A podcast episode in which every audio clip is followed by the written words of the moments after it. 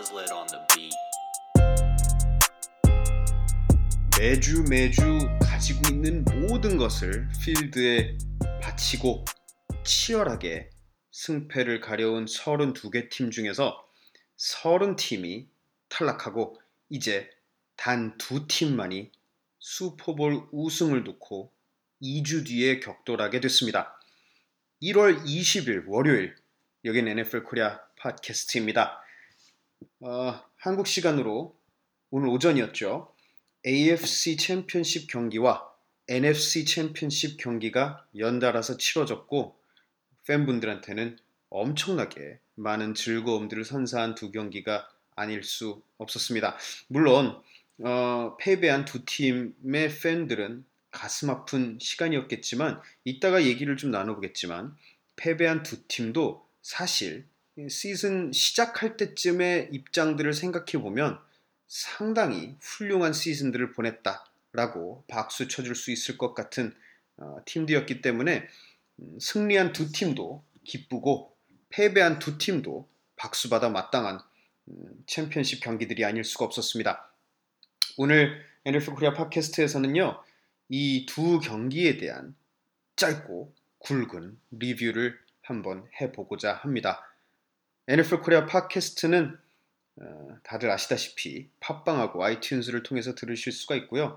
어, 경기가 끝나고 나서도 사실 제가 어, 뭐 다들 아시다시피 저는 샌프란시스코의 어, 골수 팬이자 뭐 모태 신앙이기 때문에 음, 정말 오랜만에 어, 승리하고 슈퍼볼에 진출을 한 홈팀 덕분에 아주 흥분을 가라앉히지 못하고 어, 트위터를 통해서 여러분들이랑 소통을 했는데 많은 분들께서 음, 같이 기뻐해 주시고 어, 그래서 감사드리고요. 또 어, 저한테는 첫 번째 팀이 샌프란시스코라면 두 번째 팀이 그린베이인데 뭐 그쪽 동네에서 학교를 다녔기 때문에 친구들이 워낙에 그쪽 팬들이 많기 때문에 어, 그린베이도 응원을 하는 입장에서 음, 그린베이의 패배에 따라서 속상해한 친구들 어, 때문에 마음껏 신나지도 못한 점도 어느 정도 없- 없지 않아 있었는데 어쨌든 그 얘기도 이따가 조금 더 나눠보도록 하겠습니다.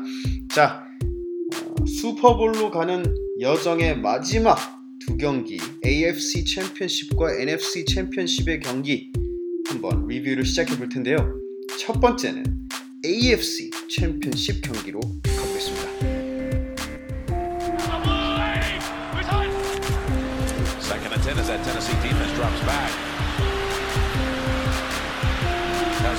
try to make a diving tip, and Mahomes who tiptoes inside the 10, still knocked out. Oh, what a run! Out of this world! Touchdown, Kansas City! He takes some 86 yards in a minute and 40 seconds. Well, you can't be calm in the pocket. Be poised, have a big arm, be able to slide move, great instincts, and then I'll run for 30 yards around three people and take on everybody. Patrick Mahomes. 테네시 타이탄스의 그야말로 신데렐라 스토리는 AFC 챔피언십에서 끝났습니다. 테네시는 2번 시드 캔자스시티 홈으로 들어가서 Arrowhead Stadium으로 들어가서 24대 35로 드디어 어, 덜미를 잡히고 패배하게 됐는데요. 놀랍게도 어, 여태까지 대파란을 일으켰던 테네시 타이탄스의 중심인 러닝백 데릭 헨리를 막은 것은 캔자스시티의 디펜스가 아니고요. 작년에 MVP 패트릭 머홈스의 offense였습니다. 패트릭 머홈스는 오늘 경기를 통해서 어, 본인이 AFC 컨퍼런스의 새로운 왕임을 만천하에 공표했다라고 생각할 수가 있을 것 같은데요. 그야말로 어, 믿을 수 없는 talent를 보이면서 그야 그냥 진짜 입이 떡 벌어지는 플레이들을 연달아서 선보였습니다.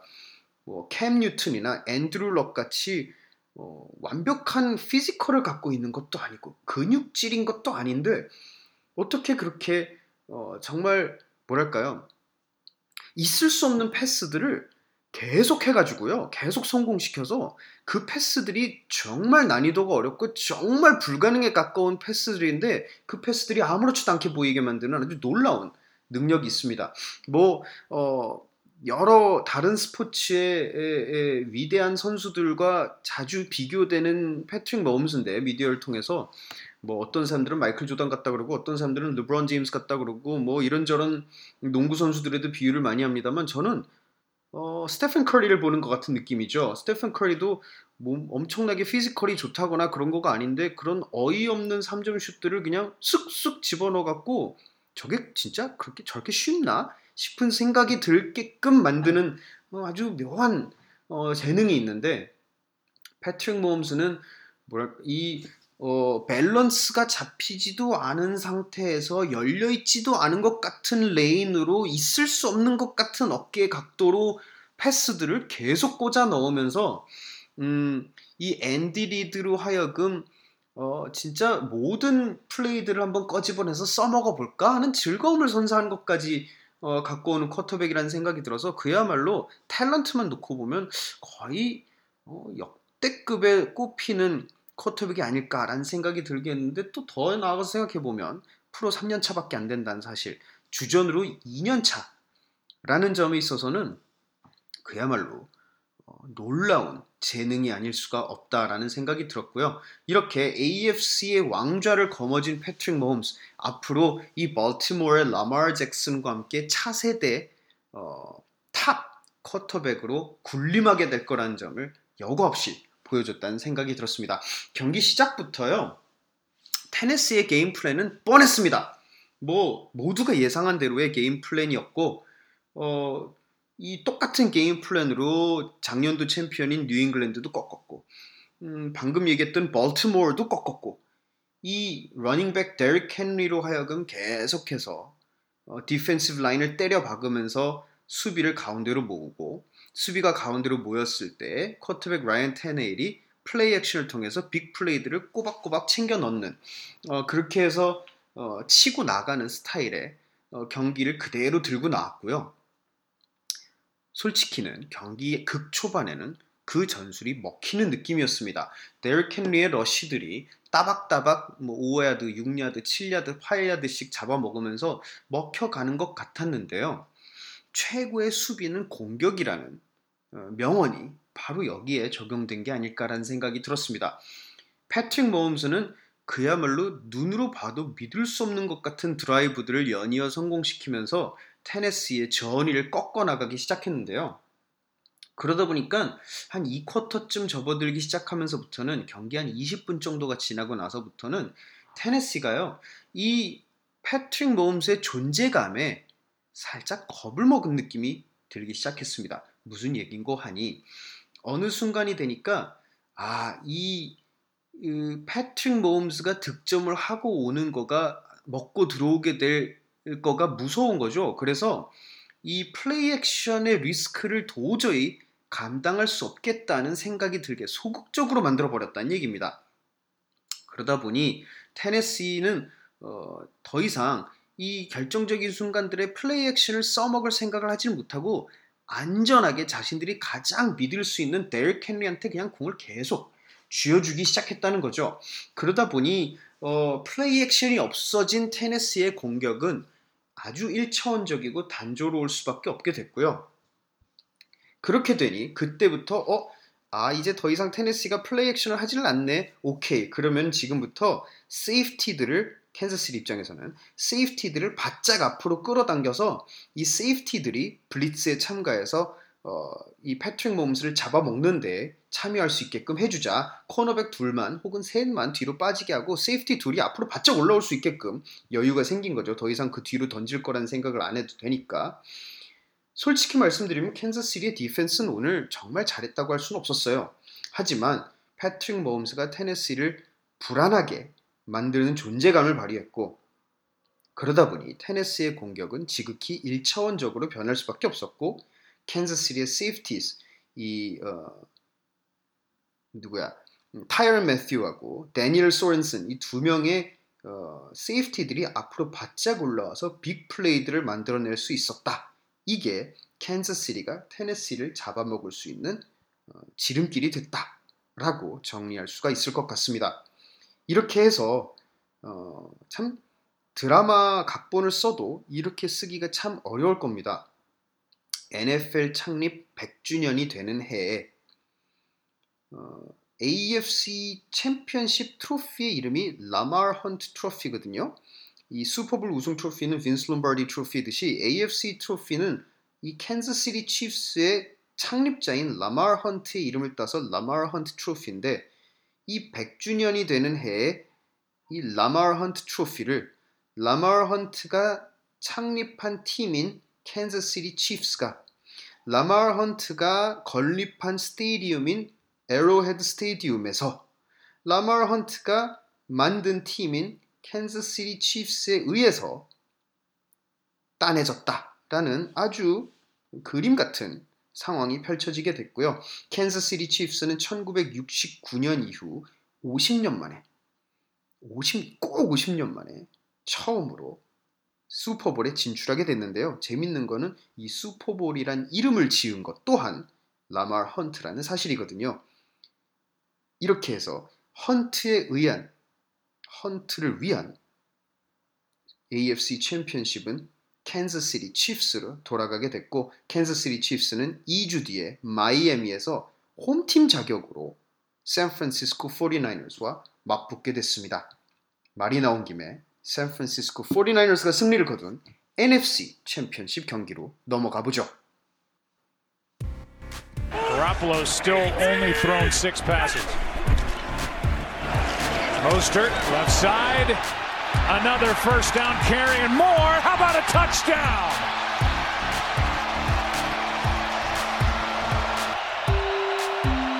No timeouts and now inside of two minutes.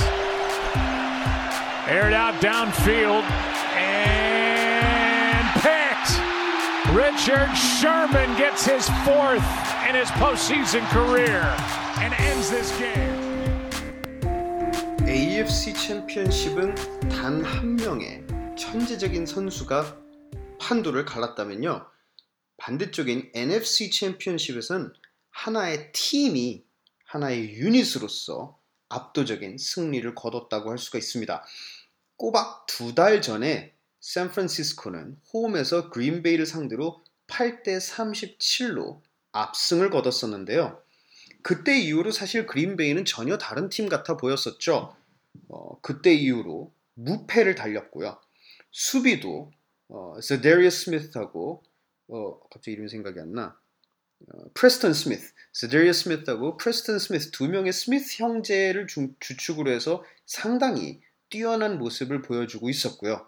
그렇게 해서 에런 로저스는 드디어 자신이 평생 어렸을 때 응원했던 팀이자 2006년 드래프트에서 전체 1번 픽을 가지고 있었으면서도 자신을 뽑지 않고 앨렉스 스미스를 뽑는 배신을 때린 샌프란시스코를 상대로 드디어 NFC 챔피언십에서 복수를 할 수 있는 기회까지 얻어냈었죠.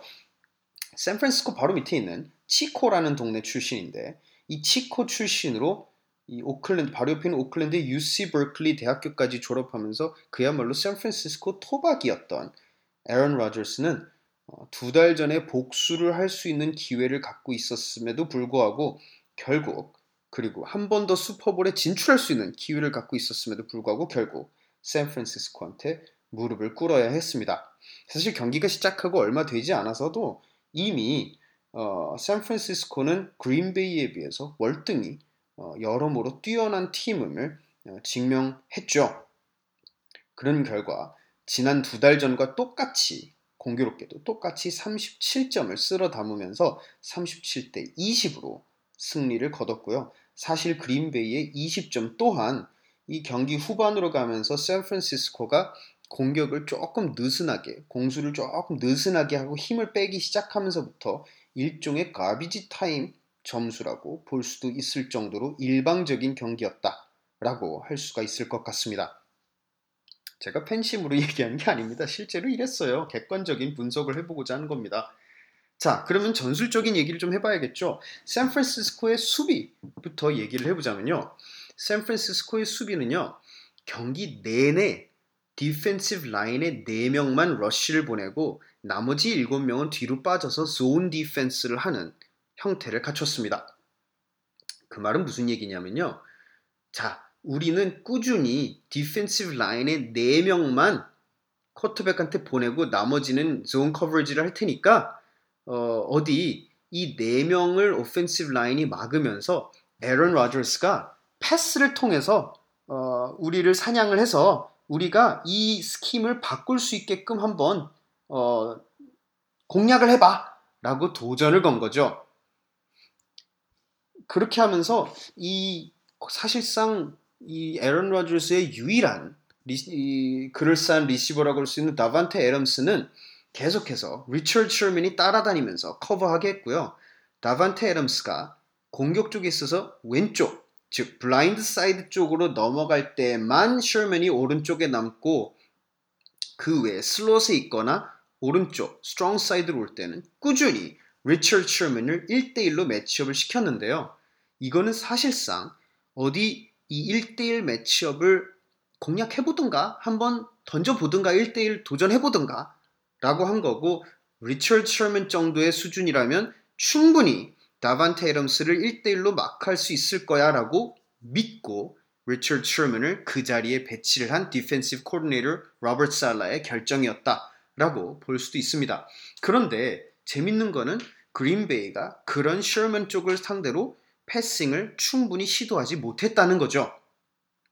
그것은 아, 다반테 애덤스가 리처드 셔먼을 상대로 1대1 matchup에서 승리를 거둘 수 없을 거야 라고 자신이 없었던가 혹은 행여나 도전을 했다가 이 리처드 셔먼이라는 샌프란시스코 수비의 정신적인 지주 베테랑 중의 하나인 리처드 셔먼이 행여나 interception을 기록했을 경우에 그린베이 입장에서는 유일한 무기라고 할 수 있는 다반테 애덤스가 제거되는 그래서 팀 전체의 공격이 주눅이 들게 되는 것을 두려웠기 때문이다.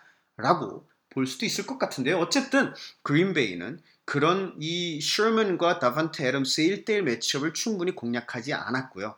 못했고요. 그러면서 결국 공격이 충분히 진행, 수월하게 진행될 수 없었다 라고 분석할 수 있을 것 같습니다. 결국 문제는 그린베이가 샌프란시스코 수비의 respect를 얻어낼 수 있을 만한 offensive 선수가 다반테 애덤스 외에도 있어야 하는데 존재하지 못했다는 게 어, 발목을 잡은 일이라고 할 수가 있을 것 같아요. 어, 가령 한두 명 정도 더 receiving을 충분히 소화해 줄 수 있고 double team까지도 끌어내 줄 수 있을 만한 선수가 있었더라면 그랬더라면 훨씬 공격이 수월하게 풀릴 수 있었을 텐데 결국 무기가 부족했다라고 어, 밖에 판단할 수가 없게 되는 거죠. 결국 그린베이 어펜스는 샌프란시스코의 디펜스를 공략할 수 있을 만한 해법을 끝끝내 찾지 못했고요. 특히 그린베이의 첫 6번의 포지션이 전부 다 턴오버 아니면 펀트로 진행이 되면서 음, 경기 초반부터 어, 완전히 어, 승기를 내주는 형태가 될 수밖에 없었고요. 어, 원정팀이 이런 빅 스테이지에서 그렇게 승기를 확 내준다는 것은 물론 지난주에 휴스턴과 캔자스시리의 경기에서는 보기는 했습니다만 그런 경우에는 좀처럼 따라잡기가 쉽지가 않은 것 같죠. 반대쪽으로 넘어가면요. 샌프란시스코의 어펜스가 그러면 그린비의 디펜스를 어떻게 공략했느냐? 정말 이 전략, 풋볼 전술을 좋아하는 사람의 입장에서는 정말 정말 정말 재밌는 플레이들을 많이 보여줬다라고 할 수 있을 것 같아요. 샌프란시스코는요. 주로 이 power blocking을 많이 활용을 하면서 blocker들을 앞에 놓는 rushing play를 많이 활용하면서 이 소위 말하는 outside zone이라 그러죠. 이 바깥쪽 zone을 향해서 어, 치고 나가는 rushing을 라힘 모스터트라는 running back 중심으로 적극적으로 활용했습니다. 이게 가능했던 거는 라힘 모스터트가 사실 정말 가슴에 손을 얹고 생각해 보면 라힘 모스터트는 그렇게 엘리트 running back이 아닙니다. 어, 찾아보신 분들은 아시겠지만 모스터트는 자신이 커리어에 있어서 벌써 6개의 팀으로부터 방출을 당한 음, 이 언저리 있는 fringe player라 그러죠. roster의 언저리에 늘 있어 왔던 선수입니다. 그런 선수를 샌프란시스코가 처음에 practice squad에 sign up을 시켰고 그리고는 어, 다른 선수들이 부상을 당한 기회에 이 모스터트를 정식 roster로 올려줬는데 모스터트가 자신의 역량을 증명하면서 주전 자리까지 올라올 수 있었던 거라고 봐야 되는데 그런 모스터트가 이렇게 어마어마한 퍼포먼스를 보여줄 수 있었던 거는 이 앞에 탁월한 blocker들이 여럿 배치되어 있었기 때문이라는 거죠. 뭐 리그 최고의 블로킹 tight end인 조지 키틀도 있었고요. 어, 풀백 카일 유스첵도 그랬고 디, 이 루키 wide receiver 디보 세뮤얼도 그랬고 베테랑 wide receiver 이마뉴얼 샌더스도 그렇고 이 네 명이 돌아가면서 블로킹에 그림같이 참여를 해주면서 그린베이의 수비수들을 좌우로 밀어냈고요. 그러다 보니 라인 모스터트는 뛸 수 있는 공간이 정말 넓었습니다. 어, 이 샌프란시스코의 어펜스의 이런 빠른 페이스를 걱정을 한 그린베이는요. 체구가 크지 느리지만 체구가 큰 수비수들을 내놓기보다는 체구가 작고 빠른 니켈 패키지의 수비수들을 주로 내보냈는데요.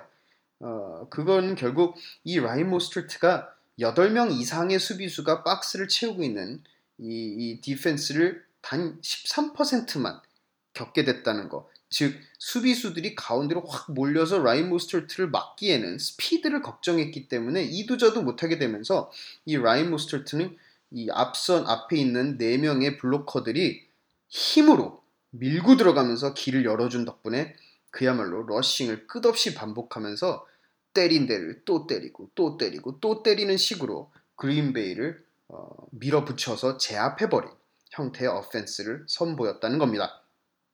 결국 어, 라힘 모스터트는 29번의 carry로 무려 220야드를 전진하고 터치다운 4개를 쓸어 담는 역사적인 경기를 선보였는데요. 사실 그것보다 더 놀라운 stat은 뭐였느냐? 이 yards before contact라 그러죠. 이 볼 캐리어가 수비수와 접촉이 일어나기 전에 얼마나 달릴 수 있었느냐. 즉, 공을 받은 시점에서 이거는 이 스탯이 크면 클수록 공을 받은 시점에서 열린 공간이 많았던 거라고 판단할 수 있는 건데 이런 yards before contact가 무려 106야드나 됐다는 점. 그러니까 어, 결국 이거는 scheming을 통해서 모스터트한테 엄청나게 많은 공간을 만들어내준 play caller 카일 섀너핸의 천재성이 드러나는 stat이라고 할 수가 있는 거거든요. 카일 섀너핸은 다양한 이 trap play나 pitch나 flip이나 모션 같은 것들을 적극적으로 창의적으로 활용을 하면서 그린베이의 수비를 우왕좌왕 시켰고요. 우왕좌왕된 수비를 이런 blocker들이 좌우로 밀어내면서 큰 갭들을 만들어내고 라힘 모스터트가 그 갭들 사이로 유유히 뛰어나갈 수 있게끔 해준 카일 섀너핸의 scheming의 모든 승리가 있었다라고 할 수 있을 것 같아요. 그거의 가장 대표적인 플레이가 라힘 모스터트의 첫 번째 터치다운, 1쿼터 나온 첫 번째 터치다운인데요. 무려 third down and eight 상황, 어, 대부분의 경우는 passing play를 당연히 하게 되는 이 상황에서요. 카일 섀너핸은 함정을 싹 팠습니다. 무슨 함정을 팠느냐? 보아하니 분명히 특히 이 한창 주가를 이 쿼터백 잡아먹는 걸로 한창 주가를 올리고 있는 제데리어스 스미스가 가운데 이 센터 바로 위에 이 over center라고 그러죠. 센터의 어깨 위에 바로 서가지고 스냅과 동시에 가운데로 무작정 밀고 들어올 거라는 거를 카일 섀너핸은 예상을 했고요. 그래서 그래 스냅과 동시에 밀고 들어오게 하면서 대신에 이 오펜시브 이 오펜시브 가드와 센터가 제데리어스 스미스를 안쪽으로 끌어당기면서 반대로 이 어, 너무 깊이 들어오게 된 제데리어스 스미스가 다시 치고 나갈 수 없게끔 안쪽까지 바짝 끌어당긴 다음에 라힘 모스터트가 그 왼쪽으로 치고 나가게 만들어줌으로써 오히려 마치 유도 선수가 상대방의 힘을 역이용해서 앞으로 잡아뜨리듯이 안으로 치고 들어오는 제데리어 스미스의 힘을 역으로 이용해서 바깥으로 라인 무스트리트가 치고 나갈 수 있게 해줘서 아주 손쉬운 36야드짜리 터치다운으로 허를 찌르는 이런 플레이들을 보여줬다는 거 이런 거는 카일 셰넨이 음, 사실 생각해 보면 어, 그린베이의 head coach 맷 라플로어는 카일 섀너핸의 수제자 중에 한 명이거든요. 이런 카일 섀너핸이 어, 또 이 맷 라플로어와 절친 관계인 로버트 살라 defensive coordinator 둘이서 머리를 맞대고 꾸준히 계속해서 이 맷 라플로어보다 한 발 앞선 플레이들을 계속해서 어, 보여주면서 어, 청출어람이 일어나지 못하겠다라고까지도 이야기할 수 있을 것 같아요. 많은 분들이 눈치채셨지만 이 경기에서 가장 놀라운 stat line은 아마도 쿼터백 지미 가로폴로의 stat line이었을 겁니다. 경기에 37점을 쓸어 담은 팀인데 쿼터백이 경기 내내 고작 8번의 패스 시도로 6번 성공해서 딱 77야드 패스 성공, 터치다운 패스도 한 개도 없었고요. interception도 한 개도 없었고 쿼터백이 거의 있으나 마나한 경기였죠. 지미 가로폴로가 해야 되는 거라고는 스냅을 받아서 어, 러닝백한테 쥐어주는 것 말고는 거의 없었다라고 봐도 무방할 정도였는데요. 어, 조금 과장해서 얘기하면 어, 쿼터백이 필요 없이 쿼터백 없이도 미네소타와 그린베이를 제압한 샌프란시스코의 이 극강의 rushing game이 어, 단연 빛을 발한 거라고 할 수가 있을 것 같아요. 가로폴로는 모스터트한테 공을 한 번씩 쥐어주다가 해야 되는 일이라고는 어 니네 너무 안으로 몰려 들어오면은 내가 어, 디보 세뮤얼이나 조지 키틀한테 플레이 액션 패스한다 한다 라고 위협이 되는 정도의 역할만 해주면 충분한 그야말로 플레이 액션의 가장 이상적인 모습을 보여주는 쿼터백 역할을 했다 라고 할 수가 있을 것 같아요. 이 지미 가라폴로에 대해서 얘기를 조금만 하면서 마무리를 하자면 이번 시즌에 들어서 지미 가라폴로는 필요할 때는 얼마든지 해결사의 역할을 할 수 있지만 굳이 하지 않아도 되게끔 팀이 꾸려지는 그런 모습을 보여줬다라고 할 수가 있을 것 같거든요. 가령 시즌 말미에 가서 뉴올리언스나 시애틀을 상대로 승리를 거둘 때에는 이 지미 가라폴로가 어, 하드 캐리를 하는 모습도 보여줬거든요. 그렇지만 이런 경기들에서는 상성이 맞아 떨어지는 음, 수비를 갖고 있는 팀을 상대할 때는 굳이 지미 가로폴로가 앞으로 나서지 않아도 얼마든지 팀이 승리를 할 수 있는 안정적인 모습을 보여줬다라고 정리할 수가 있을 것 같아요. 그런 의미에서는 어, 지미 가로폴로가 엘리트 쿼터백이라고는 아직은 얘기를 할 수 없죠. 그렇게 증명되지는 않았습니다. 패트릭 마홈스 같은 라마르 잭슨 같은 매주 매 경기에서 팀을 hard carry해서 승리로 앞살의 승리로 끌고 가는 엘리트 쿼터백이라고는 할 수는 없지만 음, 다 괜찮죠. 어, 샌프란시스코 같은 팀에 있는 한은 어, 굳이 그런 해결사 역할을 매주 하지 않아도 된다는 거. 괜히 샌프란시스코의 카일 섀너핸이 괜히 처음에 어, 지미 가로폴로 이전에는 이 미네소타의 커크 커즌스를 어, 물망에 놓았던 게 아닙니다. 커크 커즌스 또한 이런 역할에 탁월한 쿼터백이듯이 지미 가로폴로 또한 이런 역할을 훌륭하게 소화를 해주고 있는 쿼터백으로서 어, 샌프란시스코의 주전 쿼터백, 프랜차이즈 쿼터백 역할을 분명히 해주고 있고 가끔 가다가 필요할 때에는 팀을 hard carry하는 역량도 보여주고 있는 점에서는 엘리트 쿼터백은 아니지만 승리하는 쿼터백이라고 정리할 수가 있을 것 같습니다. 이렇게 해서 샌프란시스코 또한 슈퍼볼 54, 어, 54번째 슈퍼볼에 진출을 하게 됐습니다. 마지막으로 어, 슈퍼볼 우승을 한 게 1994년이거든요. 물론 2012년에 이 소위 하버볼이라 그러죠. 이 당시 샌프란시스코의 head coach였던 짐 하버 그리고 레이븐스의 존 하버 이 두 형제의 슈퍼볼 맞대결에서 진출을 하긴 했습니다만 그때는 볼티모어한테 덜미를 잡혀서 패배를 해야 됐었고요. 1994년 이후 25년 만에 구단 통산 여섯 번째 슈퍼볼 우승을 향해 어, 단 60분만을 남겨놓게 됐습니다. 이렇게 해서 샌프란시스코와 캔자스시리의 슈퍼볼 경기 대진이 정리가 됐는데요. 어, 이 경기에 대한 자세한 프리뷰는 아직 2주가 남았으니까 저도 좀 더 게임 필름을 좀 더 이렇게 저렇게 돌려보고 플레이들을 좀 더 이렇게 저렇게 정리 분석해보고 저도 어, 네트워크를 가동해서 이런저런 정보들을 좀 더 모으고 나서 이 2주 중에 프리뷰를 집중적으로 하는 방송에서 다루기로 하고요. 어, 마지막으로 패배한 두 팀, 테네시 타이탄스와 그린베이 패커스에 대한 얘기를 하면서 끝을 맺자면요. 시즌이 시작할 때 테네시 타이탄스 팬분들한테 음, 어, 니네 팀 어, 라이언 테너힐을 주축으로 해갖고 어, 뉴잉글랜드도 꺾고 어, 1번 시드 팀도 꺾고 그렇게 하고 AFC 챔피언십 경기까지 진출하게 될 거야 라고 얘기했으면은 구라치지 마라고 얘기했을 거예요. 누구도 테네시 타이탄스의 팬 누구도 예상치 못한 엄청난 시즌을 보낸 테네시입니다. 어, 이 시즌이 끝나고 팀의 핵심적인 선수 여럿이 자유계약 계약 연장을 해야 되는 상황에 놓여지게 돼 있긴 하죠. 특히 오펜스의 가장 주축인 3명, 쿼터백 라이언 타나힐, running back 데릭 헨리, 그리고 오펜시브 라인의 어, 이름이 뭐야? 잭 콘클린. 이 세 명은 계약 연장을 해야 되는 상황이다 보니까 이 셋한테 어떻게 어, 재계약을 안겨줄 거냐 혹은 내보내줄 거냐 이 팀이 과연 같은 모습일 거냐 마커스 마리오타는 팀을 떠날 게 사실상 확실한 상황이잖아요. 어떤 모습일진 모르겠지만 마이크 브레이블 체제의 테네시 타이탄스는 앞으로 우습게 볼 수 있는 팀이 아니다라는 것을 분명하게 보여준 훌륭한 시즌이었다는 생각이 들어서 뭐 국내에 그렇게 많이 계시진 않은 것 같지만 테네시 타이탄스의 팬분들한테는 어, 훌륭한 시즌을 보낸 거에 대한 박수를 보내드리고 싶고요. 팀도 마찬가지고 그린베이 패커스 또한 마찬가지죠. 어, 시즌 초반에 여러모로 삐그덕대면서 또 어, 초년생 head coach를 데리고 있으면서 과연 이 시카고 베어스의 디펜스를 넘을 수 있을 것이냐, 미네소타 바이킹스를 넘을 수 있을 것이냐. 사실 얼레벌레 해서 2번 시드까지 꿰차기는 했지만 누구도 그린베이가 어, 와일드카드 bye를 얻어낼 수 있는 수준의 팀일 거라고는 사실 시즌이 끝날 때까지도 그렇게 어, 높이 평가해 주지 않았거든요.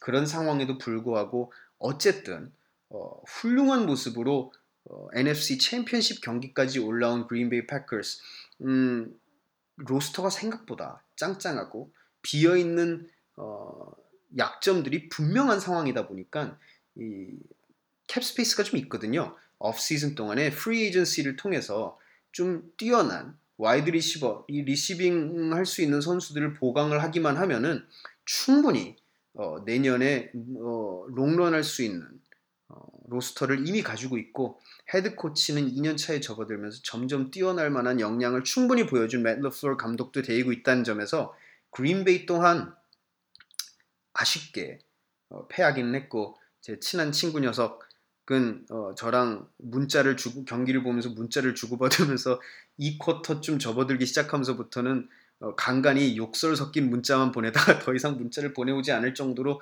마음을 많이 상해하긴 했지만 그린베이는 어, 여전히 강팀임을 만천하에 증명했다는 점에서 이 에런 라저스가 앞으로 몇 년 더 뛸 수 있을지는 모르겠지만 음, 기대할 만한 어, roster를 충분히 갖추고 있다는 점. 어, 또 이 전례와 전과 다르게 free agency에 조금 이, 이, 지갑을 여는 모습을 보여준 거가 상당히 성공적인 모습을 보여줬거든요. 어, 그린베이의 향후 몇 년 이 에런 로저스의 노년기가 어, 걱정하신 거에 비해서는 충분히 기대할 만한 어, 역량을 갖추고 있지 않나라는 생각이 들어서 비록 패배하긴 했지만 챔피언십 경기에서 훌륭한 모습을 보여준 테네시 타이탄스와 그린베이 패커스도 멋진 시즌을 보냈다는 점에서 반드시 박수받아 마땅하고 고개 빳빳하게 들고 퇴장해도 좋겠다라는 생각이 들 정도였습니다. 자 이렇게 해서 어, AFC 챔피언십과 NFC 챔피언십 두 경기에 대한 리뷰를 한번 해봤습니다. 물론 뭐 아, 네 팀이 이겼기 때문에 이렇게 마음 편하게 얘기할 수 있는 거 아니냐라고 하겠지만 사실 저희 팀이 샌프란시스코 저희 팀이라고 얘기하는데 샌프란시스코가 패배했다고 하더라도요. 마찬가지였을 거예요. 테네시가 이 정도의 롱런을 할 줄 몰랐듯이 이번 시즌에 그 누가 시즌 초반에 샌프란시스코가 샌프란시스코가 슈퍼볼까지 진출할 거라고 생각했겠어요.